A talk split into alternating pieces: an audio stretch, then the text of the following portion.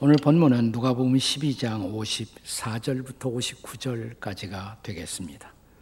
본문의 배경은 종말론적 위기를 직면한 성도들이 할 일을 가르칩니다. 종말론적 위기란 이 우주의 종말적 위기를 의미할 수도 있지만 또 개인적 종말의 위기를 의미할 수도 있습니다. 세계의 종말이 아니라고 할지라도 이 땅에 사는 우리 모든 개인들에게 자신의 인생을 결산하는 마지막 순간은 누구도 피할 수 없이 다가오도록 되어 있습니다. 예수님은 이제 예루살렘으로 갈 마지막 준비를 하시면서 당신을 따르는 제자들이 그런 준비를 또한 하기를 원하셨던 것입니다. 그래서 주께서 어, 천지의 변화, 일기를 얘기하시면서 구름이 서편에 떠오르게 되면 소나기가 올 것을 알지 않느냐고. 남풍이 부는 것을 보고 더운 날씨에 도래를 우리가 준비해야 하듯 그렇게 시대의 징조를 분별하라고 말씀하십니다. 56절 말씀을 함께 보시겠습니다. 56절입니다. 다 같이 시작. 외식하는 자여 너희가 천지의 기상은 분간할 줄 알면서 어찌 이 시대는 분간하지 못하느냐. 그렇습니다. 시대의 위기를 분별하는 성도들, 그들이 종말론적 인생을 정리하면서 해야 할 가장 중요한 일은 무엇일까요? 예수님은 그것이 화해하는 일이라고 말씀하십니다. 화해하는 일. 자, 58절의 말씀을 함께 보시겠습니다. 58절입니다.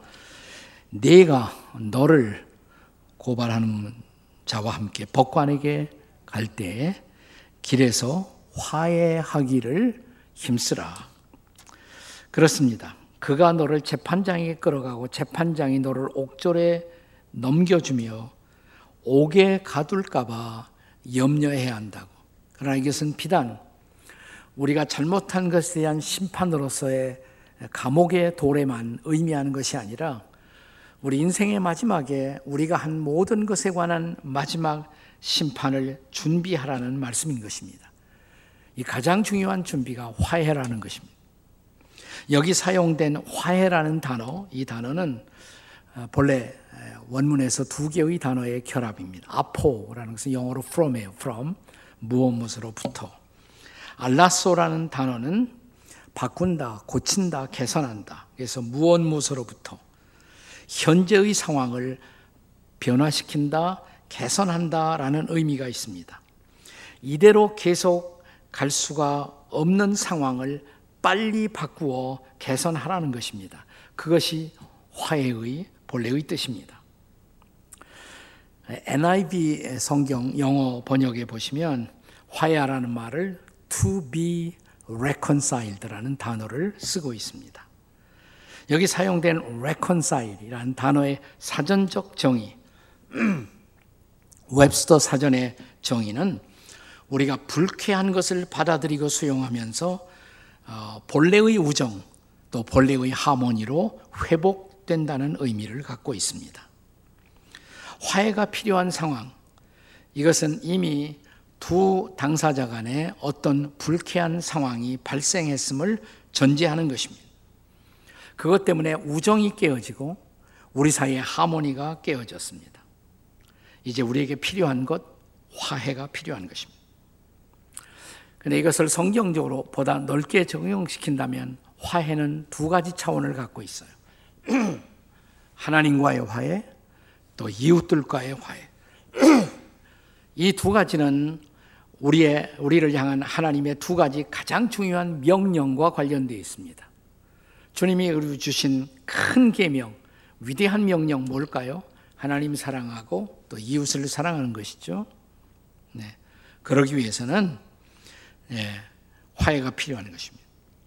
우리가 살아가면서 범하는 인간의 죄, 우리의 죄는 하나님과의 관계를 깨뜨리고 또 이웃과의 관계를 깨뜨립니다. 이제 죄인된 인간의 가장 중요한 숙제가 뭐냐? 하나님과 화해하고 또 이웃들과 화해하는 것입니다. 그래서 오늘 주님은 우리에게 화해하기를 힘쓰라 이렇게 말씀하십니다. 그렇다면 다시 물어야 할 중요한 질문. 왜 화해가 예수님의 제자들, 예수 그리스도를 따르는 제자들에게 정말 중요한 것일까요? 그 첫째는 이웃과의 화해는 풍성한 삶의 열쇠이기 때문입니다. 이웃과 화해할 때 비로소 풍성한 삶을 우리는 살게 됩니다. 자, 예수님이 요한복음 10장 10절에서 이 땅에 오신 목적을 말씀하시면서 내가 온 것은 내 양으로 생명을 얻게 하고 그 다음에 더 풍성히 얻게 하려 함이라라고 말씀하셨죠. 네, 여기 풍성한 삶 이것은 언제나 하나님과 그리고 이웃과의 바른 관계를 전제하는 것입니다. 하나님과의 관계가 물론 더 중요하죠. 본질적으로 중요한 것입니다. 그러나 우리가 이 땅에서 살면서 이웃들과의 관계도 매우 중요합니다. 내가 이웃들과 어떻게 관계를 맺고 사느냐가 풍성한 삶을 사느냐, 살지 못하느냐를 결정하기 때문입니다. 자, 예수님은 저 유명한 산상수훈에서 마태복음 5장 23절, 24절에서 어떻게 말씀하십니까? 같이 한번 읽겠습니다. 다 같이 시작. 그러므로 예물을 재단에 드리다가 거기서 내 형제에게 원망 들을 만한 일이 있는 줄로 생각나거든. 그 다음 절에요. 예물을 재단 앞에 두고 먼저 가서 형제와 화목하고 그 후에 와서 예물을 드리라. 아멘. 자, 그 다음에 이어지는 그 24절인데 그 다음에 이어지는 25절 말씀이 오늘 우리가 함께 읽은 누가복음과 동일한 말씀이에요. 자, 무슨 말씀이죠? 마태복음으로 읽겠습니다. 너를 고발하는 자와 함께 길에 있을 때 급히 사화하라. 같은 말씀이죠. 급히 화해하라. 따라서 예물을 하나님께 드린다는 것, 그건 예배 행위예요. 우리가 바른 예배의 행위를 하기 위해서도 이웃과의 화해는 무엇보다 시급한 숙제라는 것입니다. 우리는 때때로 신앙적인 문제로 이웃들과 불화할 수도 있습니다. 그럴 경우, 그러니까 어, 내가 믿는 신앙을 이해하지 못하고 하나님이나 그리스도를 거부하는 사람들을 우리는 종종 만날 수가 있습니다. 그들과도 우리는 신앙을 버리면서 화해하는 것이 옳은가? 타협하는 것이 옳은가? 주님은 그렇다고 말씀하시지 않습니다. 우리가 본문에 앞서 선행하는 누가복음 12장 49절부터 53절까지 보면 때로 인생을 살면서 우리는 가족, 아비나옴이 형제들과도 불화하는 경우들이 있을 수 있다라고 말씀하십니다. 그것은 어쩌면 거룩한 분쟁이고 맞서야 할 분쟁이고 어려운 분쟁일 수가 있습니다. 영어로 just war, 어려운 싸움, 거룩한 싸움일 수가 있어요. 자, 그럴 경우에 우리는 신앙을 선택하고 하나님을 선택하기 위해서 이웃들의 요구를 듣지 못할 수도 있습니다. 그것은 거룩한 싸움이라는 것이에요. 주님은 그런 경우까지 우리가 아, 무조건 화해하기 위해서 이웃들과 평화해야 하느냐, 그것은 그렇지 않다고 말씀하십니다. 때로는 싸움이 필요하다고, 진리를 지키기 위해서 싸움은 필요한 것입니다. 하지만 진리 문제가 아닌 단순히 상황 인식의 주관적 차이, 그것 때문에 또 상황을 해석하는 데서 오는 우리의 어, 견해의 차이, 이런 것으로 일어난 상대적 문제라면 그럴 경우에는 어떤 경우에라도 화해를 모색하는 것이 필요하다고 말씀하십니다. 이걸 바울 사도의 말씀을 빌린다면 로마서 12장 18절을 기억하십시다. 같이 읽습니다. 다 같이 시작. 할 수 있거든 너희로서는 모든 사람으로 더불어 화목하라. 여기 할 수 있다면 모든 사람으로 더불어 화목하라고 말씀하십니다.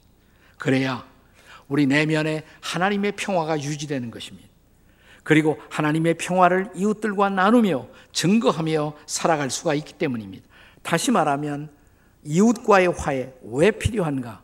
풍성한 삶을 살기 위해서입니다. 우리가 풍성한 삶이 도대체 어떤 삶이냐 그 삶을 느껴보기 위해서는 우리가 이웃들과의 관계에서 경험할 수 있는 온갖 부정적 감정들을 한번 떠올려 보세요. 그리고 그 반대가 되는 이웃들과의 긍정적 감정들을 떠올려 비교해 보시면 좋을 것입니다. 자, 우선 이웃과의 관계가 왜곡되고 상처받았을 때 일어나는 감정들 어떤 감정일까요? 원망, 의심, 슬픔, 미움, 불평, 불안, 낙심, 저주, 복수의 감정들 이런 것들이 떠오르시죠. 자, 근데 반대로 이웃과의 관계가 긍정적일 때 우리가 경험할 수 있는 감정들은 무엇일까요? 감사, 기쁨, 희망, 격려, 칭찬, 위로, 평화, 축복, 그리고 무엇보다 사랑의 감정들이 아니겠습니까? 자, 이런 긍정의 덕목들로 넘쳐나는 삶, 이게 바로 풍성한 삶이란 말이죠. 자, 바울 사도는 그래서 빌립보 4장 8절에서 빌립보 교회를 향한 편지를 쓰면서 이렇게 권면합니다. 자, 다 같이 한번 읽어보겠습니다. 다 같이 시작. 형제들아, 무엇에든지 참되며, 무엇에든지 경건하며, 무엇에든지 오르며, 무엇에든지 정결하며, 무엇에든지 사랑 받을 만하며, 무엇에든지 칭찬 받을 만하며, 무슨 덕이 있든지, 무슨 기림이 있든지 이것들을 생각하라. 아멘. 네. 근데 이웃과의 화해 없이는 이런 풍성한 삶을 결코 기대할 수가 없는 것이죠. 자, 이웃과의 화해 왜 필요합니까? 풍성한 삶을 누리기 위해서입니다. 한번 따라서 해보세요. 이웃과의 화해, 풍성한 삶의 열쇠입니다. 자, 옆에 사람에게 해보세요. 시작. 이웃과의 화해, 풍성한 삶의 열쇠입니다. 자, 왜 그리스도의 제자들에게 화해를 향한 노력이 필요한 것입니까? 두 번째로 하나님과의 화해. 그것은 영원한 삶의 열쇠입니다. 자, 훨씬 더 중요한 것. 이웃을 넘어선 하나님과의 화해 왜 중요한가? 그것이 영원한 삶의 열쇠입니다. 인간이 하나님과 화해하지 못하는 원인, 그 근본적이고 본질적인 원인 무엇일까요? 죄 때문이죠. 죄는 낱낱이 심판된다라고 성경은 가르칩니다. 오늘 본문에서 예수님은 사람과 사람 사이의 죄도 반드시 결산된다고 가르치십니다. 59절 말씀을 보세요. 59절 다 같이 읽겠습니다. 시작. 내게 이르노니 한 푼이라도 남김없이 갚지 아니하고서는 결코 거기서 나오지 못하리라. 여기서 예수님은 죄를 빚에다가 비교하고 있어요. 죄라는 것은 도덕적인 부채예요. 하나님을 향한 도덕적인 부채, 또 이웃들을 향한 도덕적인 부채, 그것이 죄인 것입니다. 빚은 청산되어야지 빚이 있는 한 우리의 마음은 결코 평화할 수가 없습니다. 그리고 마침내 갚지 못한 청산되지 못한 빚에 대해서 심판이 있다라고 가르칩니다. 마지막 심판이 있다라고 가르칩니다. 자, 그런데 바로 이런 죄 문제를 혹은 우리의 도덕적인 부채를 해결하기 위해서 하나님의 아들 예수님이 이 땅에 오신 것이죠. 십자가에서 우리의 죄를 대신 짊어지고 우리가 받아야 할 저주와 심판을 받으신 주님 십자가에서 마지막으로 외치신 말씀 중에 다 이루었다. 테텔레스타이 그 말의 본래의 뜻은 뭐냐면 빚은 다 갚았다 이런 뜻이에요.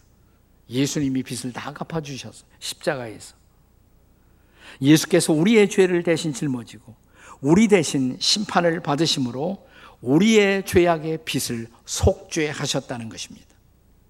그래서 어떻게 됐어요? 자, 이제 로마서 5장 1절 말씀을 보십시오. 로마서 5장 1절 다 같이 읽겠습니다. 시작. 그러므로 우리가 믿음으로 의롭담을 받았으니 우리 주 예수 그리스도로 말미암아 하나님과 화평을 누리자. 아멘. 자, 예수님으로 말미암아 하나님과 뭐예요? 화평을 누리자 그랬어요. 하나님과 화해, 화평 같은 말입니다. 네. 예수님 때문에 하나님과의 화평이 가능한 거예요. 죄가 나와 하나님 사이를 가로막았어요. 그 죄를 짊어지고 우리가 받아야 할 심판과 저주를 받으심으로 하나님과 화평하게 된 것입니다. 자, 거기서 끝나지 않아요. 예수 그리스도의 십자가의 속죄로 말미암아 하나님과 화해한 사람들에게 마지막으로 주어진 선물 보증된 삶이 뭐냐면 그것이 영생이에요. 영원한 삶. 자, 이제 다시 로마서 5장 1절, 11절, 로마서 5장 11절의 말씀을 함께 보시겠습니다. 로마서 5장 11절에요. 다 같이 시작. 그뿐 아니라 이제 우리로 화목하게 하신 우리 주 예수 그리스도로 말미암아 하나님 안에서 또한 즐거워하느니라. 여기 영생이란 단어는 없죠. 근데 무슨 단어가 있습니까? 하나님 안에서 즐거워한다. 그것이 영생이에요. 하나님 안에서 영원토록 즐거워하는 삶. 그것이 영생이에요. 영생은 그냥 무조건 오래오래만 사는 것이 아니에요. 네. 즐거움. 하나님을 엔조이 하면서 누리는 놀라운 즐거움. 그것이 영생인 것입니다.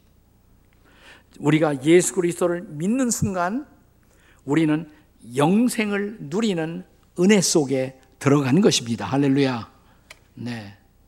로마서 5장 2절의 말씀을 보세요. 로마서 5장 2절입니다. 다 같이 읽겠습니다. 시작.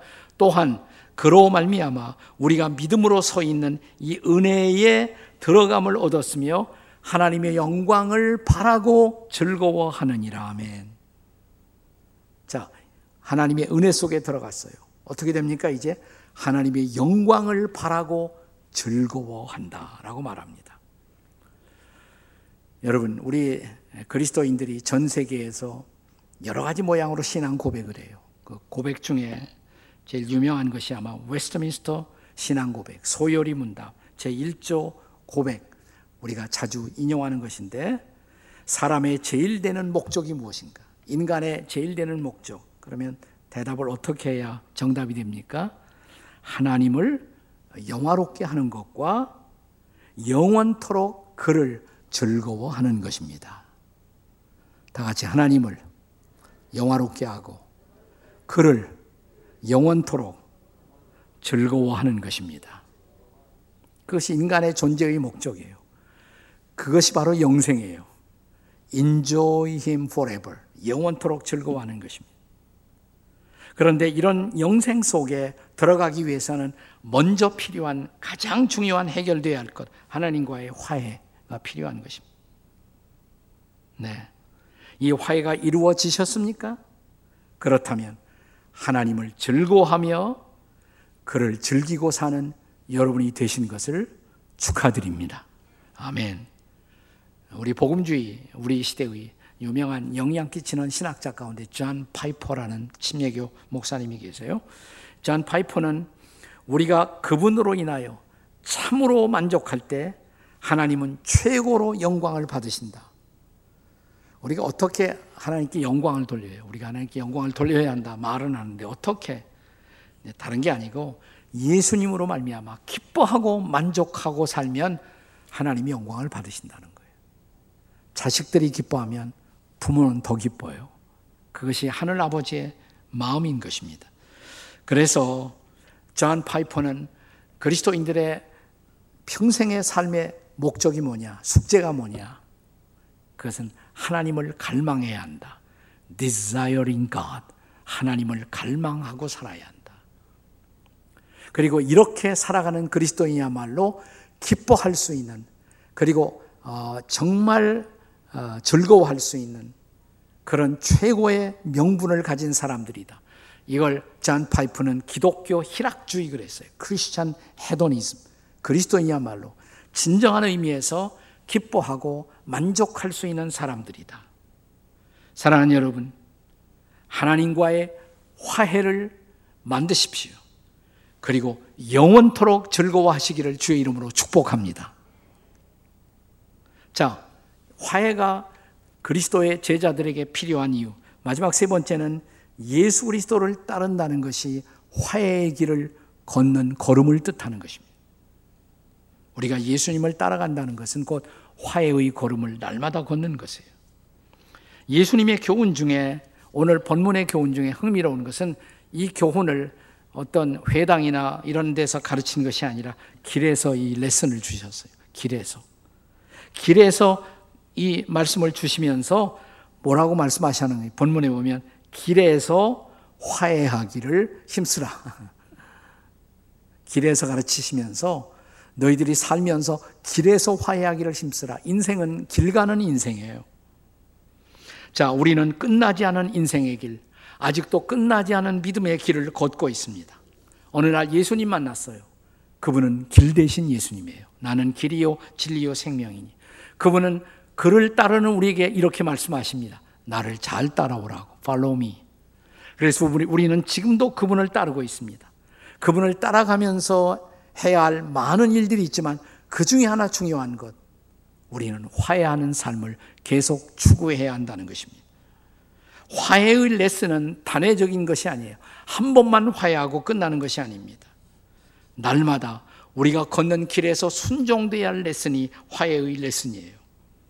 우리가 마치 일용할 양식을 날마다 구하고 받듯 화해의 레슨을 날마다 받고 실천해야 하는 것입니다. 우리가 오늘 본문 오기 전에 누가 보면 11장 봤는데 11장 시작될 때 거기 주기도문이 나와죠. 주기도문. 여기 주기도의 레슨 가운데 한 대목이 이런 대목이었잖아요. 우리가 우리에게 죄 지은 모든 사람들을 용서하오니 이제 우리 죄도 사하여 주옵시고 우리가 이웃들의 죄를 용서한 것처럼 우리 죄도 용서해 달라고 이 기도를 하라고 날마다 하라고 일용할 양식을 구하듯 일용할 용서를 구하라고 가르치십니다. 삶은 관계입니다. 관계 속에 살아가는 우리들에게 있어서 상처를 주고 받는 일은 어쩌면 피할 수 없는 일일지 몰라요. 따라서 우리에게 일용할 양식이 필요하듯 일용할 용서, 일용할 화해가 필요한 것입니다. 살다 보면 부부 사이에도 상처를 계속 주잖아요. 해가 질 때까지 분을 품지 말라고 그랬으니까 또 화해해야죠. 그리고 또 사는 것이에요. 그런데 이런 화해는 사실은 순종의 결단으로 이루어지는 것이에요. 화해해야지라고 생각해야 합니다. 그것이 올바른 것입니다. 그리스도인으로서 그것이 올바른 행위라는 것을 우리가 분명히 인식할 필요가 있어요. 자, 57절 말씀 보세요. 본문의 57절 다 같이 시작. 또 어찌하여 옳은 것을 스스로 판단하지 아니하느냐. 화해는 옳은 일이다. 그걸 판단하셔야 돼요. 그리고 실천하셔야 합니다. 그리고 화해의 길을 걸어야 합니다. 화해는 빠를수록 좋은 것입니다. 왜냐하면 풍성한 삶을 놓치지 않기 위해서입니다. 영원한 삶을 즐기기 위해서입니다. 예수의 참된 제자로 살아가기 위해서 화해가 필요한 것입니다. 저는 우리가 살고 있는 이 우리 시대에 화해의 교훈을 실천한 화해의 아이콘이 되는 리더가 있었다면 지금은 고인이 되셨습니다마는 저 남아프리카의 흑인 대통령 넬슨 만델라를 떠올리지 않을 수가 없습니다. 넬슨 만델라. 이 사람의 일생을 근거로 해서 영화가 나왔었죠. 인빅터스라는 영화가 나온 일이 있습니다. 인빅터스. 그 인빅터스라는 이 말의 본래의 뜻은 정복되지 않은 사람이다. 만델라는 정복되지 않은 사람. 상황에, 환경에 정복되지 않은 사람. 감정이나 편견에 정복되지 않은 사람. 복수의 본능에 정복되지 않은 믿음의 사람이었습니다. 그가 살던 그 시대에는 소위 인종 분리 정책, 아파르헤이트라는 인종 분리 정책이 치열하게 시행되고 있었어요. 그래서 백인들에 의해서 남아프리카의 흑인들이 많은 고생을 했단 말이죠. 근데 드디어 이, 이 저항하는 삶을 살던 그는 감옥에 들어가서 27년간의 감옥 생활을 하다가 추록합니다. 27년 생각해 보세요. 27년이면 뭐 인생의 한 3분의 1 이상이죠, 거의. 네. 네, 드디어 추록했어요. 72살에. 그리고 드디어 이제 여러 가지 국제적인 분위기가 변하고 남아프리카의 정치적 정황이 변하면서 흑백 통합 선거가 치러집니다. 그리고 드디어 만델라가 대통령이 되죠. 그가 대통령 선출되자 백인들은 벌벌 떨었다고 합니다. 이제 만델라의 복수가 시작되겠구나. 우리는 백인들은 끝났구나 말이죠. 그런데 그의 취임사는 사람들을 놀래게 했습니다. 그것은 복수를 선언하는 취임사가 아니라 화해를 선포하는 놀라운 취임사였어요. 어떤 사람들은 이렇게 나오는 같은 흑인 동료들 가운데는 만델라가 너무 약해진 것이 아니냐. 감옥 생활 오래 하더니. 그때 그는 이런 대답을 합니다. 나는 대중을 선동하고 싶지 않습니다. 나는 대중과 함께 미래를 향해서 걷고 싶습니다. 그리고 그들과 더불어 무엇보다 화해의 영감을 나누고 싶습니다. 그는 한반도에 살고 있는 우리에게도 영향을 끼쳤어요. 넬슨 만델레가 끼친 영향으로 어, 지나간 두 정권에서 만들어진 것이 있어요. 진실과 화해 위원회. 우리나라에 그런 거 있잖아요. 그게 만델라의 영향입니다. 만델라만큼 이 땅에서 그런 화해가 실천되었는지는 모르겠어요. 그건. 네. 네, 그는 진실로 어, 잘못을 인정하는 모든 사람들을 용서하고 끌어안았습니다. 그들과 함께 통합 내각을 만들었고 그리고 새로운 정책을 그는 시행하기 시작했습니다. 그 대통령 되고 한 의미 있는 사건 두 가지가 있었는데 그때 교회들도 흑인 교회, 백인 교회 다 따로 있었단 말이죠. 그가 대통령이 되나 유명한 백인 교회, Reformed Church를 찾아갑니다. 함께 백인들과 더불어 예배를 드리고 예배가 끝날 무렵 인사를 해달라고 어, 요청을 받고 앞에 나와서 제가 인사하는 것도 중요하지만 제가 이 나라를 잘 리드해 갈 수 있도록 여러분들이 저를 축복해 주십시오. 목사님이 대표로 저를 축복해 주십시오. 축복의 기도를 요청해요. 그는 겸손히 무릎 꿇고 축복의 기도를 받습니다. 그리고 얼마 되지 않아서 그 대통령이 되고 나서 그 럭비 월드컵이 열려요. 럭비. 영국하고 관련된 나라들은 럭비가 굉장히 중요한 스포츠입니다. 우리나라에서는 별로 큰 인기가 없습니다만은. 근데 이 남아프리카 럭비 팀도 유명한 팀인데 다 백인들이에요. 흑인은 끼지도 못해요. 그리고 이 백인 선수들이 있는 어, 유니폼이 녹색이에요. 응원단도 다 녹색 유니폼을 입습니다. 흑인들은 그 녹색 유니폼을 거의 저주했다고 생각해요. 그래서 그렇게 자기 나라가 잘해도 보지도 않아요. 응원도 안 하고. 네, 그런데 남아프리카가 최종 결승에 올라갑니다. 뉴질랜드하고 결승에. 깜짝 놀라는 일이 벌어졌어요. 그 결승전이 시행되는데 대통령이 입장합니다. 입장하는데 이 녹색 유니폼을 입고 들어온 거예요. 녹색 유니폼을. 네, 자기의 흑인들이 저주하던 백인들만이 입는 녹색 유니폼을 입고 와서 함께 앉아 거기서 응원을 시작합니다. 그리고 우승했습니다. 우승의 축제가 벌어질 때 사람들은 승리를 축하한 것이 아니라 그때 가득 채운 그 스테디움의 사람들이 외친 말은 뭐냐면 넬슨, 넬슨, 넬슨, 넬슨. 우리들의 지도자 넬슨. 나라를 통합으로 이끄는 거대한 화해의 출발이 되었던 것입니다. 그 이후에 어떤 신문은 그가 영웅이라고 지켜 세웠어요.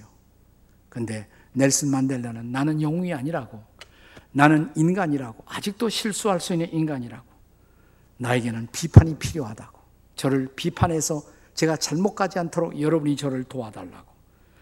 자기의 취임 연설을 그는 그 어, 자기 사무실에다 걸어놓고 네 항상 읽으면서 자기가 마지막 임기를 끝날 때까지 그가 정치를 했다고 합니다. 그 취임 연설의 마지막 말미에서 몇 대목만 제가 어, 발췌해 봅니다. 자유에 이르는 지름길은 결코 없습니다. 그 길은 결코 혼자 갈 수가 없습니다. 우리는 연합된 국민으로 국가적 화해의 길을 함께 걸어야 합니다. 새로운 국가를 만들기 위해 새로운 세상의 탄생을 위해서 우리는 함께 걸어야 합니다. 정의가 모든 이에게 이루어지도록 평화가 모든 이에게 베풀어지도록 자유가 모든 사람을 다스리도록 말입니다. God bless Africa. 하나님이 아프리카를 축복해 주시기를. 여러분, 이런 리더십이 필요하지 않아요? 우리나라에도 국민을 분열시키는 리더십이 아니라 국민을 하나 되게 하는 화해의 리더십이 필요하지 않습니까? 그리고 참으로 섬김의 리더십, 우리 국가의 새로운 내일을 열 수 있는 그런 리더십이 이 땅에도 세워지도록 기도하는 여러분과 제가 되시기를 주의 이름으로 축복합니다. 아멘. 기도하시겠습니다.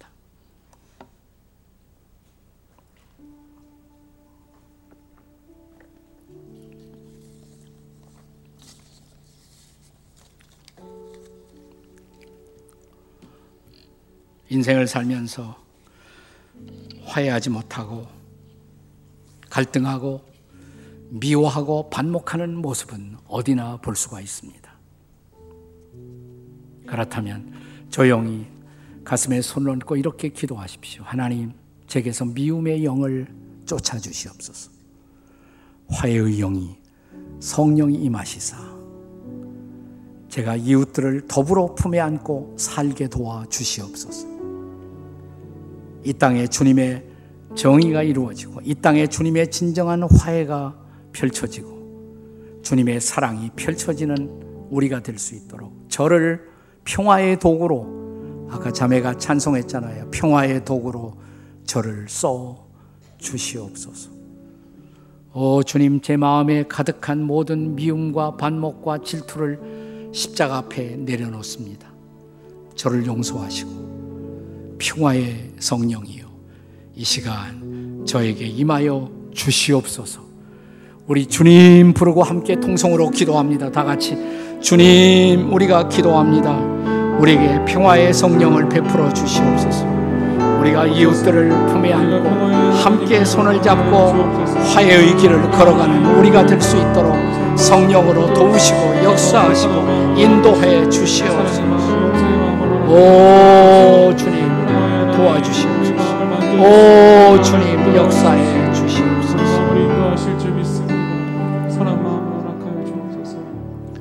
함께 기도하겠습니다. 주님, 이제 우리가 십자가 앞에 나아갑니다. 그리고 십자가 아래 우리의 미움도 질투도 반목도 다 내려놓습니다.